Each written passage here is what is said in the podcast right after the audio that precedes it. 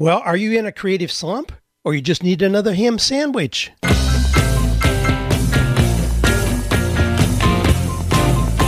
Do you love your work? Do you think it's possible? Well, you're about to find out. It's time for 48 Days to the Work You Love with Dan Miller on the 48 Days Online Radio Show. Whether you need a professional tune up or a work overhaul, this is the program for you.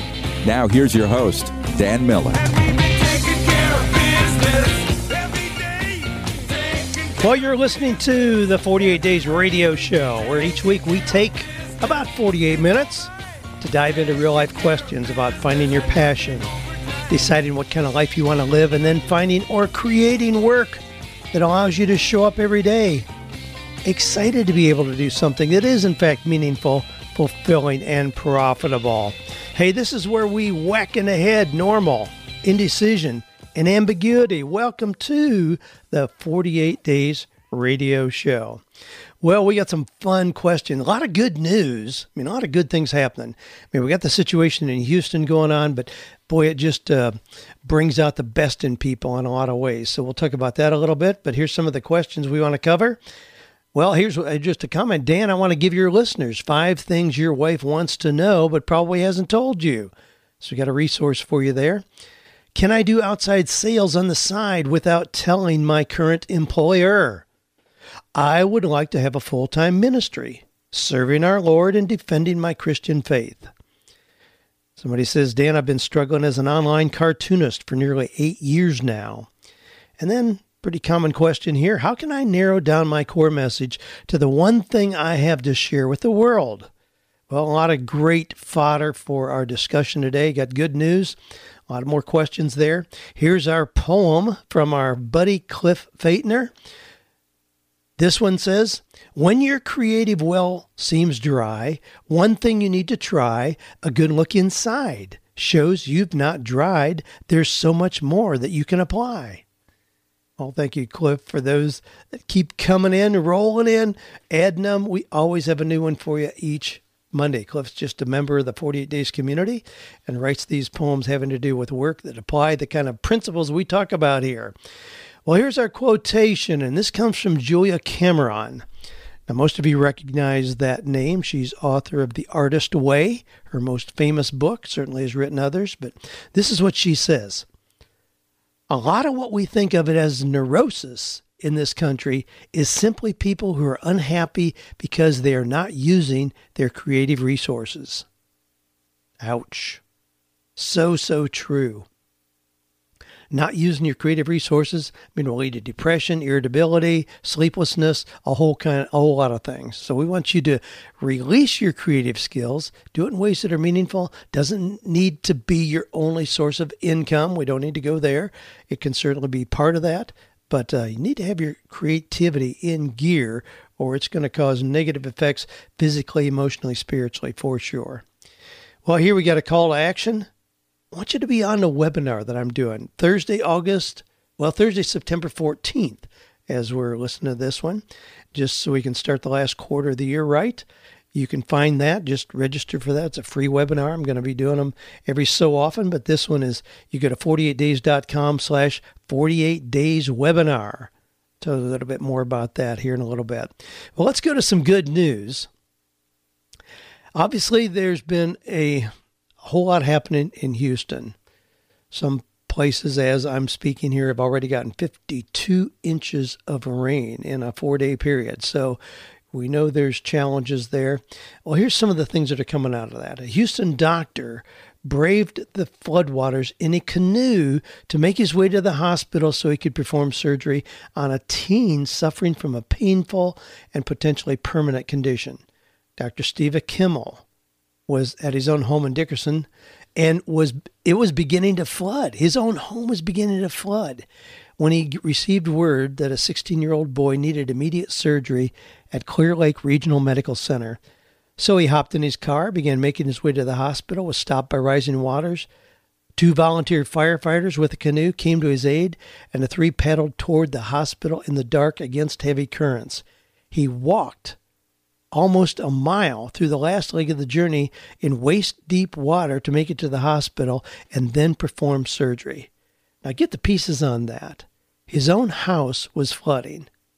So it would have made sense for him just to stay there, obviously. He didn't do that.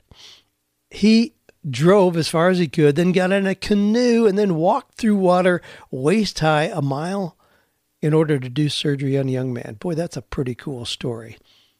Well, people are coming out of the woodwork. People, Sandra Bullock just donated a million dollars to the American Red Cross to help out. You know, that's cool to see people who have, have done well on what they're doing and just uh, be willing to have an open hand in times like this. There's a lot of other things. Of course, country music people are always the first to jump on board, it seems. So Chris Young, Lady Antebellum, and a whole lot of others are uh, donating, donated money. Uh, Chris Young already donated $100,000. Says he has friends there.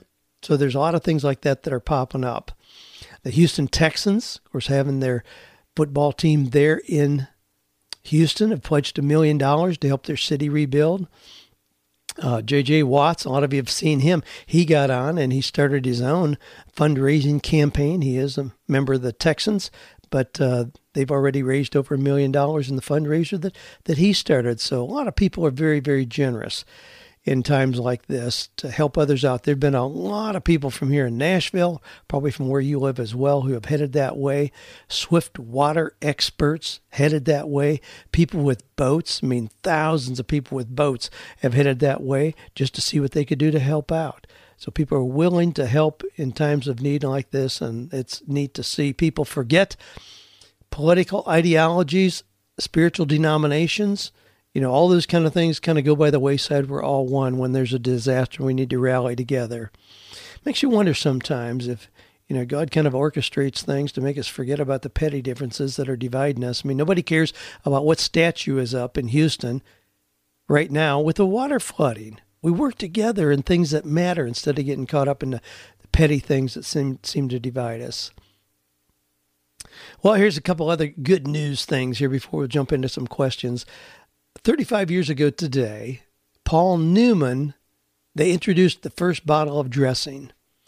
Well, you know, when he did that, he did it just as a joke with his friends. They all agreed that he should bottle and sell the fantastic olive oil and vinegar dressing that he liked to make. He was a, you know, he loved to cook. Um, he's been gone a few years. Let's see, he died back in 2008. But anyway, the, the Newman line has continued you can see the Paul Newman dressings and other kind of food things. Well, he, he decided right out of the gate that doing it just as a joke, if it ever made any profits, it would be donated to charities 100%. Well, they've now donated over $500 million to charities. That little line has done pretty well. So the Newman's own products, I mean, what a great kind of thing to do to start something with the primary purpose being that all the profits are going to go to charities. So they've done that over $500 million. Well, there's a, there's a gentleman in Edmonds, Washington, Rick Steves, who has an online tour show. Takes people around the world. He's written tour guides for parts around the world and all that. Has done very well success or financially, and so he started investing a few years ago in real estate, primarily apartments and what he's done is he's plowing the profits from that back into apartments that he then allows homeless people to live in. Well, that's done very, very well. It's one of those things, you know, if you understand the principle of tithing, sometimes when you give, it seems to come in faster than you can give it away. Well, this is kind of what happened has happened to Rick in this particular example. He just gave a $4 million apartment complex, has 24 units in it. He just gave it to the city, to the YMCA there, so they can oversee it and have it be continued to be used primarily for young moms with kids. For a lot of them, having a place of their own allows them to be reunited with their kids. So it's that kind of thing. And you can check it out. It's um, called, what is it called? Let me think a minute here. It's called Oh, I don't see the name here. I had the name and I didn't didn't capture it, but it's a cool thing going on in Edmonds, Washington. Well, here there's a story out of um, one of the southern provinces of China where a restaurant patron was so grateful to be reunited with his $45,000 engagement ring that he came back and then paid for a whole lot of people to have food. Now, here's a guy who had shopped for an engagement ring. Now, I can't imagine spending $45,000 for an engagement ring, but apparently he's doing pretty well in other areas, we'll assume. And he accidentally left the bag, which contained that diamond ring in it, outside of the little restaurant where he ate. Well, a couple hours later, he was horrified to discover what had happened, so he returned to the shop, only to discover that a little girl had found the bag sitting there and gave it to the manager at the store to make sure that it didn't get stolen. So here he came back, I mean, half a day later, returned to the restaurant and said, Yes, you know, they did have it. They had the bag with his $45,000 engagement ring in there. Well, he went and proposed to his girlfriend. She said yes. So, with the continuation of good news, he came back to celebrate and he paid for enough. he paid enough to feed 5,000 customers, which is about the amount that this little shop has in an entire day. That's a lot of customers. That must be a very busy shop, but a neat story rewarded his good news, shared some of the, the good news with, with others who were coming in to eat. Well, a couple stories from Tony Robbins. Oh my gosh. Yes, they are blowing. The yard guys are right outside my window. I didn't expect them here today. Been a little sporadic as the grass slows down a little bit, but here they come. So you just heard it, I'm sure. They're blowing the grass away right out around my car, right outside my window. Well, that's cool. Tony Robbins rescued a 100 year old lady who had become homeless. Now, this is one of those things. My gosh, I mean, she was evicted from her apartment because she couldn't pay the rent. She lives in Palm Desert, California. Tony Robbins heard about it. He decided that he she was evicted, but she needed a new place to stay. She's 100 years old. Well, they found her an apartment, and so he decided to pay her rent for the next two years, twenty-four thousand dollars. Now, I mean that's not millions, but I mean what an act of generosity directed specifically to a person. I mean I like when things are done for specific people. I mean, just given to an organization, certainly a worthy idea. But, you know, it's nice when somebody takes the time to identify a particular need and solve that need directly. Now, this is the kind of thing, too. Um, Joanne and I have talked about this over the years and shared our ideas with a lot of other people. We decided many years ago that having a tax donation had no bearing on where we give. Now, let me, let me kind of explain that to you. So, if we give to a church, it's tax deductible. If we give to the Red Cross, it's tax deductible, like right now. If we give to the YMCA or United Way or whatever, it's tax deductible because those are established nonprofit organizations. What if we know a young gal who just got out of prison and she's really struggling to make things work? She's got two little kids and she doesn't have a washer, washer and dryer. And we purchase a washer and dryer, which we did not too long ago. That's not tax deductible because we gave it directly to a person. So, should we not do that because we save a little bit because it's tax deductible?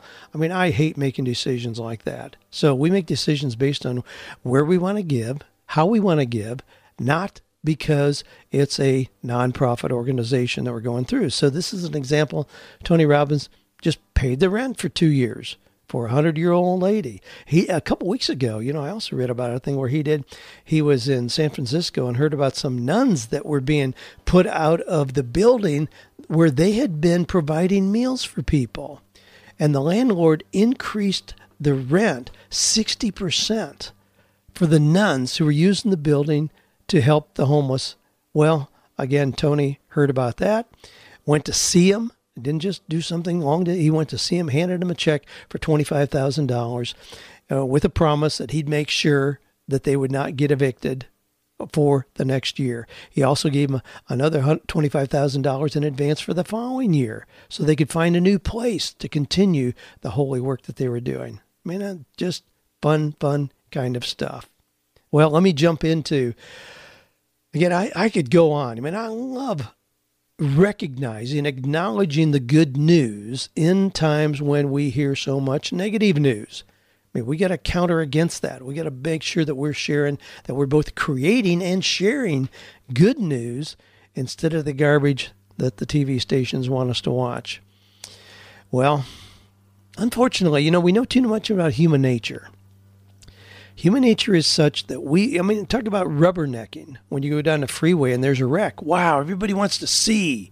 You know, everybody, I mean, even, I mean, eh, football season is starting. You know what people want to see. They want to see those horrific crashes or somebody may have just changed the direction of their life for the rest of their life. Well, that's another story. But, you know, we, we want to see in car races, you know, people want to see the wrecks. They don't want to see a clean race where everybody just, they want to see the wrecks. Something about human nature, we're drawn to those negative kind of things. TV stations know that. I mean, they promote things that are negative, that make your skin crawl because they know you'll keep watching. And in doing so, then they have your eyeballs for the nasty commercials that are going to run by you. Well, anyway, let's. Uh, we, we want to do our part to to share good news. I hope you enjoy that. Let me know what you think about the good news that we're doing here. Well, here's some more good news. Now, this comes from from Phil Matson. Now, Phil has been a client of mine friend for a long time. I'll read you a little bit, a little piece that he wrote with a gift that he wants to give to people. He says, Welcome, my fellow 48 Days fans. A few years ago, Dan completely rocked my world after over 20 years of pursuing and practicing optometry. So he's a doctor. He and his wife both. He and Shannon both doctors of optometry. He says, after 20 years of pursuing and practicing optometry, Dan guided me to follow my passion and become a nationally certified men's marriage coach. And in just two years, I've had more joy and fulfillment helping men in their marriages than in over 20 years of optometry combined. One of the things Dan helped me discover is that I absolutely love writing and speaking about marriage, and I would be honored to share something with you. I've written a short PDF titled Five Things Your Wife Wants You to Know But Probably Hasn't Told You whether your relationship is excellent or could use some work. I think you'll find it both interesting and helpful. Can I give you a copy? Well, thank you, Phil, for that. That's generous. It's a delightful piece. I've looked at it. You're going to be surprised at some of the five things your wife wants you to know. So you can go to renegadegentleman.com slash 48 days. I'll put that in the show notes so you can just click on it. But you can go to renegade gentleman.com slash 48 days. Incidentally, just a reminder, and we're really having fun with this, the notes in the podcast notes now. If you go to 48days.com, click on the podcast, you'll see the extensive notes that are done by Mike at Mallard Creatives. And they all have timestamps. So right now I'm at about 17 minutes and 48 seconds in. So I talked about Phil's gift there. That gift because it's time stamped, you can click right on it and you can hear me talking about it again. It goes right to the podcast audio for what you want to hear. And because I talk about so many different topics here, so many different questions, we find that to be a really big help for people in going back where they want to hear a resource that I talked about or an example or hear me play their clip that they want to share with friends. I mean, all those kind of things are possible because those timestamps are actually live timestamps at this point. Very, very cool. Well, hey, just a quick breather here before I jump into some more questions that you are listening to real life questions from people just like you and me out there, living in the trenches, having fun with the work as we're figuring things out, figuring out our own direction, redirecting, realigning, getting a front end alignment when we need it. Hey, it's part of the process. You can send your questions in to askdan at 48days.com. Got a question here, an audio question that I want to play. This is from Nathan. Check it out. Hi, Dan. Nathan here. I'm a longtime fan. I have um, a question for you. I work in the training department of a Fortune 200 company, and I pushed really hard for us to get to use uh, a new vendor that I found. And uh, we have just started to use them on a pilot basis. I absolutely love them.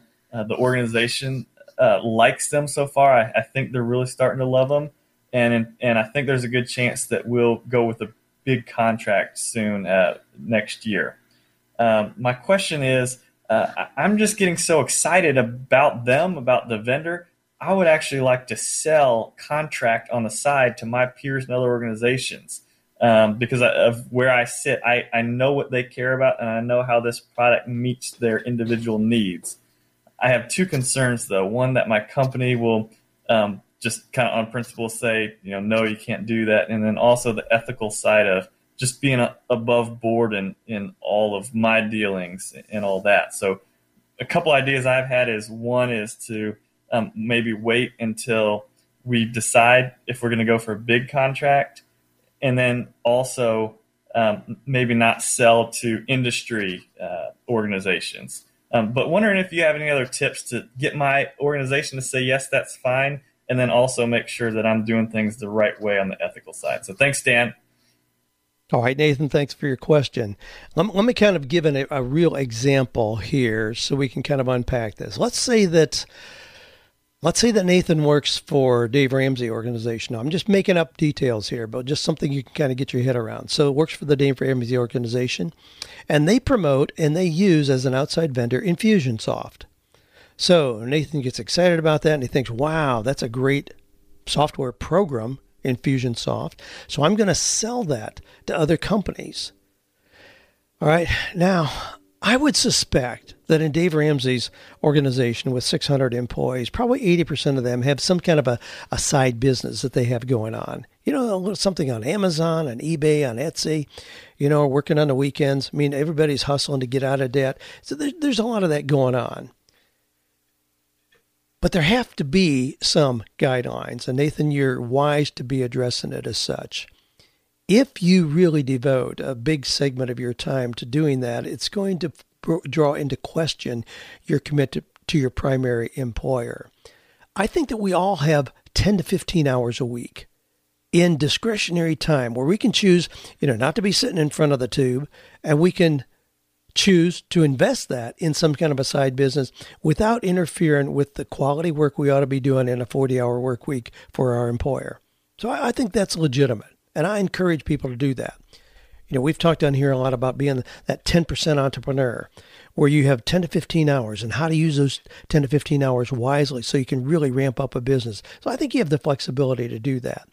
But if you're doing something that's really closely tied in with services that are used at your company, I think it's going to probably raise a red flag pretty quickly.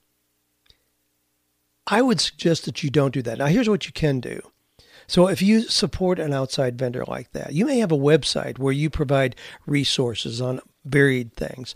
You can have an affiliate link on there. You might blog where you talk about the services provided by that vendor and you link to that and you have an affiliate link and you get commissions because you're sending people there. You can do a lot of things like that, but to actually be a physical presence where you're out making sales calls for a vendor that's used by your current employer, I think is going to get muddy real quick. That would be my suggestion. Now, then the, the flip side of that is if you look at this and you see this as an opportunity to really rock and roll, you know, if you see this as an opportunity to, to double your income because you can be a, a sales rep for this company, you may want to look at making a total change. And if that's the case, then you bring to an end your employment and move into this new opportunity. Yeah, I, I think you're wise to question the kind of mix that you're describing here. Great question. Uh, if I had the specifics, we could really unpack it, maybe make specific um, guidelines for that. But it's a question that a whole lot of people are dealing with, and I hope that helps. All right, this comes from Paul. Paul says, I wanted to thank you again for the time you took to help me with my passion. I started a new career recently and I'm doing well. I just realized that my passion is for our Lord Jesus, and I would like to have a full time ministry serving our Lord and defending my Christian faith. I need some help on how to put everything together. I thank God for all his blessings. Paul. All right, Paul, let, us go back in history a little bit. Here's some ideas. Let's look at Jesus' disciples. How did they support their ministry? Well, it's pretty easy to see. They were fishermen, carpenters, craftsmen. I mean, the Apostle Paul wrote 13 books of the New Testament. He traveled all over the known part of the world to that point, you know, teaching, consulting, establishing new churches. He never asked people for donations to take care of his own living expenses. What did he do? He was a tent maker. He talks about that. He didn't want to be dependent on the people that he was trying to teach and train because he was afraid that he would just say what they want to hear if they're in fact giving him money. Gee, what a novel idea that is. How many pastors are there standing in pulpits on Sunday who know they better say what the people in the pews want to hear? They don't have the freedom to speak freely, new, controversial kind of ideas. They may get from God. No, they better say what the people in the pews want to hear because those people are going to pay his mortgage and groceries. Well, Paul didn't do that. Paul kept himself clean from that by taking care of his own support. Now, here's the thing when he was doing his work that he would do as a tent maker, craftsman. You know, we're told that he worked in leather and other things. He wasn't doing that just as a sideline where he has to do that. You know, he has to spend enough time doing that so he has the money so then he can go really do his ministry. No, he saw what he was doing as his real ministry as well. So if he was working in the sewing shop or in the tent shop, in the marketplace, or in the synagogue or lecture hall or prison, those were all forms of ministry for him. Now, I think we got some really clear models there, Paul, that you can follow. So here are my suggestions. If you're a boat dealer, hook up a boat and head for Houston. If you have a pressure washing business, head for Houston. You're going to be able to help a lot of people with cleanup there because you have a pressure washing business. If you're an actor, do it first class so you can send a million dollars like Sandra Bullock to those people in need. If you're a physical therapist, see every visit as an opportunity to minister both physically and spiritually to that person. I mean, if you're a farmer, treat the earth with respect, grow crops in ethical ways, and provide pure food for God's people. If you're an author, write books that encourage people and bring them hope. Now, look at your specific talents that you already recognize and then find or create the work that you love. And in doing so, the world will see your faith in action. Yes, you absolutely can have a full time ministry serving our Lord, which is what your, your terms. But I think that's going to come from doing something that has value to the people and community around you. Instead of just putting yourself in a position, as you're implying, where then you're going to just ask people to give you donations because you're doing ministry and they're just doing all those worth, worthless things like writing books and coaching and speaking and growing crops and pressure washing. No, don't create that artificial dichotomy. So honor your passion to be in full time ministry. Believe me, I hope that I'm in full time ministry. If I'm not, I better check what I'm doing. Okay. Well, those questions just seem to roll in every week. I, I hope that's helpful in the way that I frame that and that you can use that to your advantage and move forward with confidence. Now, this comes from Robert. Robert says, I've been struggling as an online cartoonist for nearly eight years now. I haven't been as successful as I would like, and I need to find outside employment so as to make ends meet. I've been out of the traditional workforce since 2004 as both a cartoonist and a and stay at home father to twin girls. So he's been out of the traditional workforce and has been working as a cartoonist and stay at home father since 2004. So what is it? This 2017. So we got 13 years there. All right. Prior to that, I had 14 years of experience in the hospitality management, an industry I now abhor. How do I overcome this 13 year gap to so as to find traditional employment without retraining. I don't have the funds to pay for said retraining. I've tried selling my experience as a stay at home father in the resumes and cover letters I send out, but I wonder if they're being read as either flippant or as filler. Any advice you could render would be welcome. Thanks for your time. Okay, couple real quick things on this for sure. Yeah, don't list stay at home dad on your resume we can go all day long at defending that and showing that as an honorable ex- expenditure of your time. You know, you may have a a wife who is a cardiologist or a brain surgeon. I mean, I've seen that happen lots of times where it just makes economic sense for the dad to be a stay at home because of the wife's earning potential. Don't try to unpack all of that in a resume. Now, the other part of this is obviously you say that you were prior to that in hospitality management, an industry I now abhor.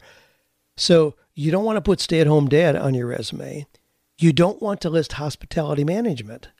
So what you're going to have to do is start by identifying two or three highest areas of competence that you have and that you want to continue using. Now, I suspect you probably have plenty of skills and experience to draw from, but you don't want your resume to just be a chronological snapshot of what you've done. Especially in your case, you don't want to do that. You want your resume to be a sales brochure for where you want to go. Now, you can do that. I mean, you, you can do that. I'm confident you've got enough things that you described in your short overview here. I mean, in that position in hospitality management, I mean, what was it that you were really good at? Was it in developing leaders? Was it in customer service? What is it? Was it in budget projections, data input? I mean, there are a lot of things you could break out subgroups of hospitality management, things that you know you really enjoy doing and list those.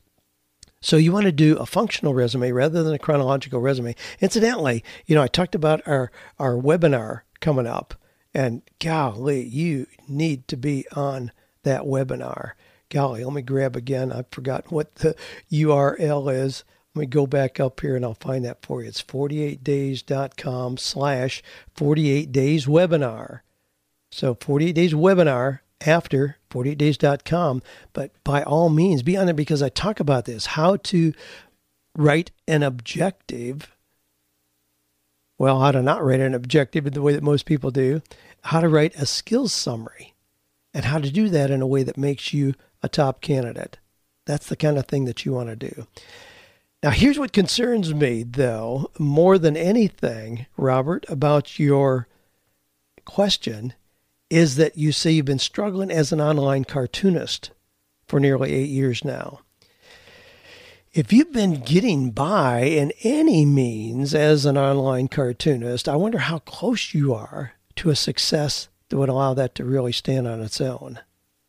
Now, a lot of times people think, now I know I've been guilty of this, where I think, well, you know, the creativity, those uh, spurts of writing that I do that seem to be really inspired, you know, they're just going to find me. They're going to surprise me. They're going to just kind of crowd themselves in around my very busy schedule. Well, you know what? I think my very busy schedule prevents that creativity from showing up a lot. I got to be realistic about that. I did recently, I went back and looked at some of the great people in history whose work we recognize and looked at some of their daily practices, and they weren't just wild and crazy, unstructured kind of people. They were people who recognized their creativity and they created an environment to nurture that creativity. I mean, Mozart. I mean, you, you've seen the movies, Amadeus. You know, Mozart he was very meticulous about his schedule. He always had his hair done before six o'clock in the morning. And then from seven to nine o'clock, he would compose. No interruptions, he would compose. Beethoven got up every early every morning. His breakfast was coffee, and he determined that there should be 60 beans per cup. He counted them out himself for a precise dose. Then he sat at his desk and worked until two o'clock. I mean, Thomas Mann, the great English writer, you know, was always awake by eight o'clock, drank a cup of coffee with his wife, took a bath and dressed. Breakfast was at precisely eight thirty. At nine o'clock, he closed the door to his study. The children were forbidden to make any noise between nine and twelve o'clock because that's when he was writing. Jonathan Edwards, theologian, spent thirteen hours a day in his study, beginning at four o'clock in the morning my gosh, I mean, Stravinsky always closed the window of his, of his studio before he began composing. He was convinced he could not compose unless no one could hear him. Here's a musician, and he, he created an environment where nobody could hear him. And then if he felt blocked in his creativity, he would do a headstand. He said, rest the head clears the brain. Golly, other people. Now, some of you may know. Well, Maya Angelou you know, she likes to keep her house pretty. And then she says, I can't work in a pretty surrounding. So every morning she goes off to a cheap, plain hotel at 6.30 with a dictionary, a Bible, a deck of cards, and a bottle of sherry. But it's a very plain room. I've seen pictures of the inside. You can Google it and find it. She writes in a very austere environment. She structures that so it brings her creativity to life. And these are people that do this day after day after day. So you're a cartoonist, Robert. Charles Schulz drew every one of his 17,897 Peanuts comic strips totally by himself over nearly 50 years. At 8:20 every morning, he drove his kids to school. Then he returned to his drawing board. He stayed in his studio for lunch at 12 o'clock, and he always had a ham sandwich and a glass of milk, and then continued work until exactly 4 o'clock. Stephen King writes every day of the year, including his birthday and holidays, until he reaches his quota of 2,000 words. Now, these are people who are creatives, and they weren't just thinking, well, if it's creative and if it shows up, if I got another idea for a cartoon, you know, I'll do it. If I don't, you know, the time goes by. And no, people who are creative create schedules that sometimes are extremely rigid, and in doing that, have their creativity enhanced. Now, we've covered a lot of ground there with your question, Robert. I mean, I would hate to see you walk away from being an online cartoonist if that's really your passion. If you've got any kind of skill in that area at all. I mean, right now, I mean, we, we see, I, I get a little business magazine called The Week, and in there, there's always an, a double spread of just cartoons that are political cartoons. But I mean, people have a heyday with doing just those. I mean, Dave Ramsey has a, a cousin who is a cartoonist and is known for a lot of his political satire cartoons. Well, so if you do need to get away from that, if it's time to move on, I mean, I understand that. We get come to new seasons in our life. And if so, I think you can create a resume based on real skills that you have, but make sure you don't put things on there that work against you or pigeonhole you in something that you don't want to do. All right. This comes from Dean. says, uh, greetings from Hawaii. I really appreciate your work. I've used your books and resources. I'm a podiatrist and have a solo practice. I've heard you mention that you've worked with other medical professionals and wonder if there's a different pattern to developing other streams of income for the medical professional. As it is now, when I don't work, no income is generated. The Lord has blessed our income. For that, I'm thankful. Additionally, I would like to develop a means of income separate or in addition to what is generated when I work in my practice. Any insight in what others in the medical field do? Although I don't have a lot of other areas of interest, using my professional area seems most logical in attempting this. Thank you very much for any insight you might offer. Well, thanks for your question, Dean. Yes, you know you, you are in that position so many professionals are whether it's podiatrist or brain surgeon cardiologist attorney pastor accountant engineer i mean a lot of those people are paid very well for what they do when they're doing the work but you can be paid for your intellectual expertise as well as what you can actually do with your hands as a podiatrist in this case yesterday, it just turns out I was working with a gentleman. His name is Mike. He's a PhD physical therapist. So he's a doctor, physical therapist. He has a brutal schedule right now. Oh, he's from the Philippines, incidentally. So neighbor neighbor of you in Hawaii there, Dean. But he's from the Philippines.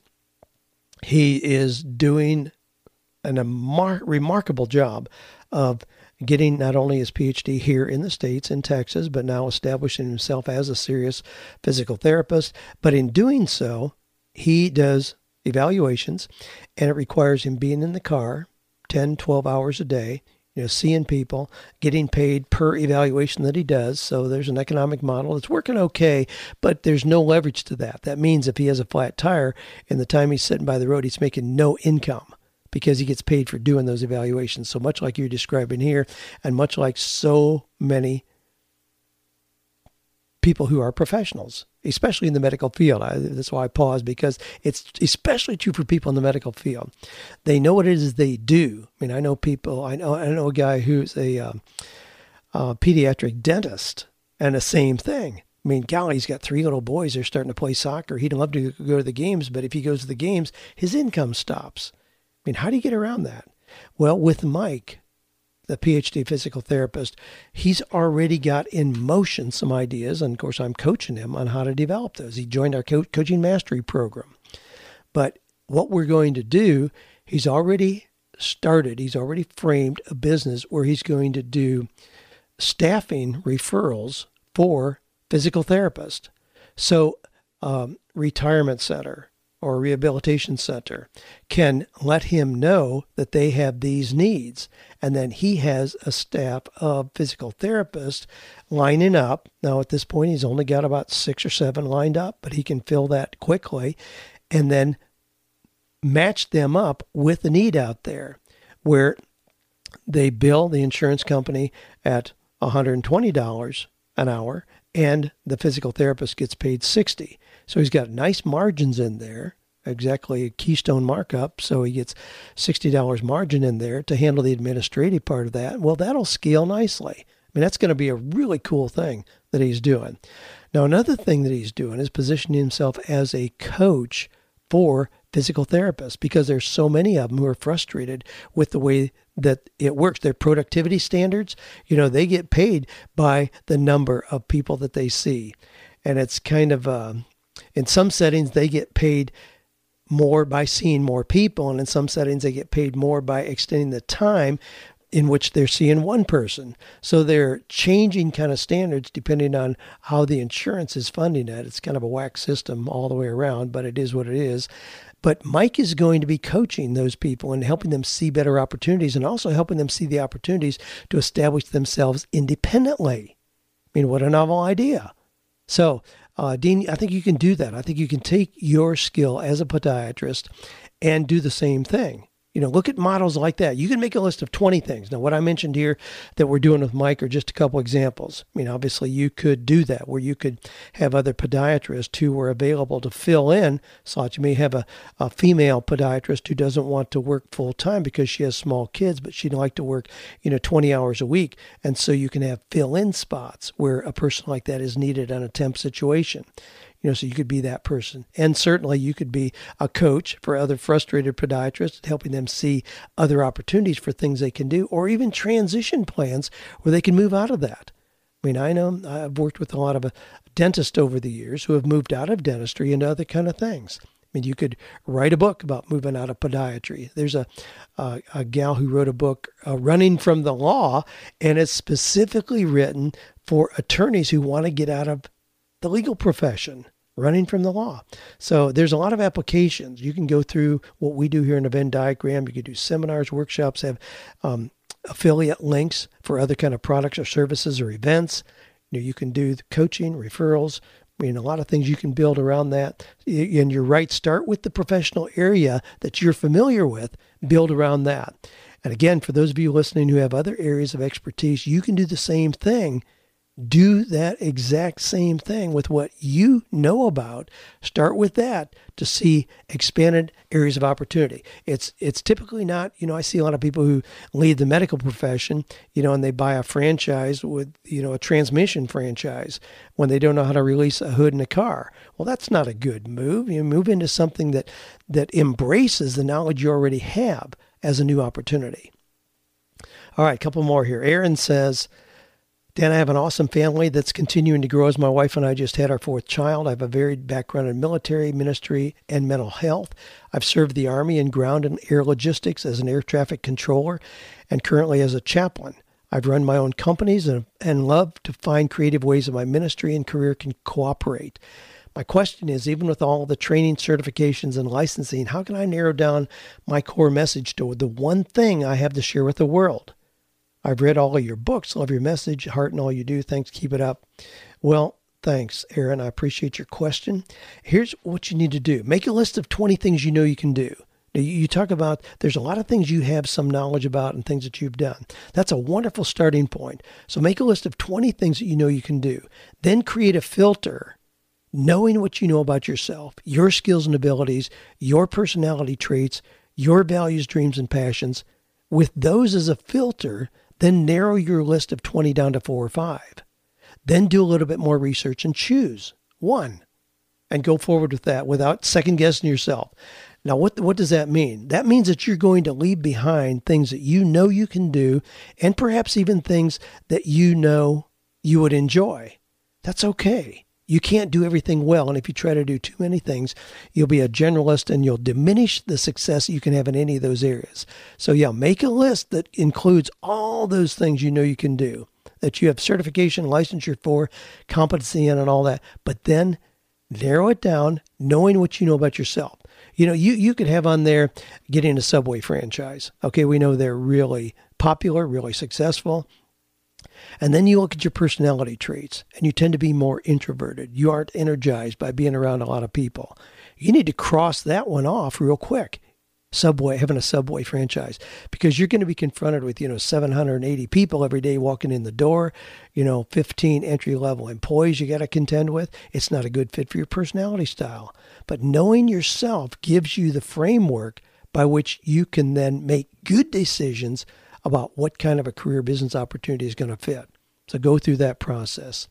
Well, Jonathan says, Isn't it ironic that a library will only lend out your book for 21 days? Well, I guess it's ironic, but uh, I'll tell you what, at this point, you know, I haven't even checked lately, but I think you can get 48 Days to the Work You Love on um, Amazon for about nine bucks or something. I mean, my gosh, you know, please make make the big sacrifice. Buy it. Hey, if you need it, I'll send it to you. I'll I'll make sure that you've got a copy of your own, Jonathan, so you don't have to uh, deal with the the library needing it back in 21 days. Now, in as much as I talk about, you know, 48 days to the work you love, I mean, at, at the same time, we don't expect it to take you 48 days to read the book you know, we expect it to take, you can read the book in a week, in six days, and then make the application. So you get to get the principles out of there, even if uh, it's not been a full 48 days. That is kind of funny. You know, the funny thing is, too, you know, I've, I've gone into libraries where they have, you know, where I check and they have a waiting list, you know, eight people waiting for copies of 48 Days to the Work You Love. And I've, I've said, hey, let me go out to the car. You know, I'll bring you six copies in, just give them to you. And they're like, we don't know how to do that. We can't do that. You know, that messes up our system, messes up our records. Like, you got to be kidding me. You can't figure out a solution for that. If I, as the author, offer to give you six free copies, you can't figure out how to get them in. And I literally have had libraries refuse that because they don't know how to make it work. Well, that's when um, regulations get in the way of the real world that we ought to be dealing with out here. Well, I hope this has been helpful. Remember that uh, renegadegentleman.com slash 48 days. Five things your wife wants you to know but probably hasn't told you. You can grab that as a free resource. You can have a full time ministry no matter what you do. Use what you're doing as such. Another point we covered look inward first to know what work you should do. 85% of the process of having confidence about your career direction comes from looking inward first. 15% is the application. As a professional in any area, like the podiatrist we talked with here, you can leverage your knowledge as well as your technical or clinical ability to do work that expands what you're doing now. And we got that webinar coming up. Finding Work You Love in 48 Days, scheduled for September 14th. Just go to 48days.com slash 48 days webinar to find the link to get on the, on the list for that. Love to see you there. I'll give you an opportunity there to ask live questions. We'll have a lot of fun with that in September 14th, the next one coming up. Well, thanks for being part of this group where I know you are committed to the process of finding or creating work that is meaningful, purposeful, and profitable. Let us know your success story. Shoot me an email to askdan at 48days.com. Love to share your stories about the things you're doing successfully to encourage others who are a little farther behind you on the path.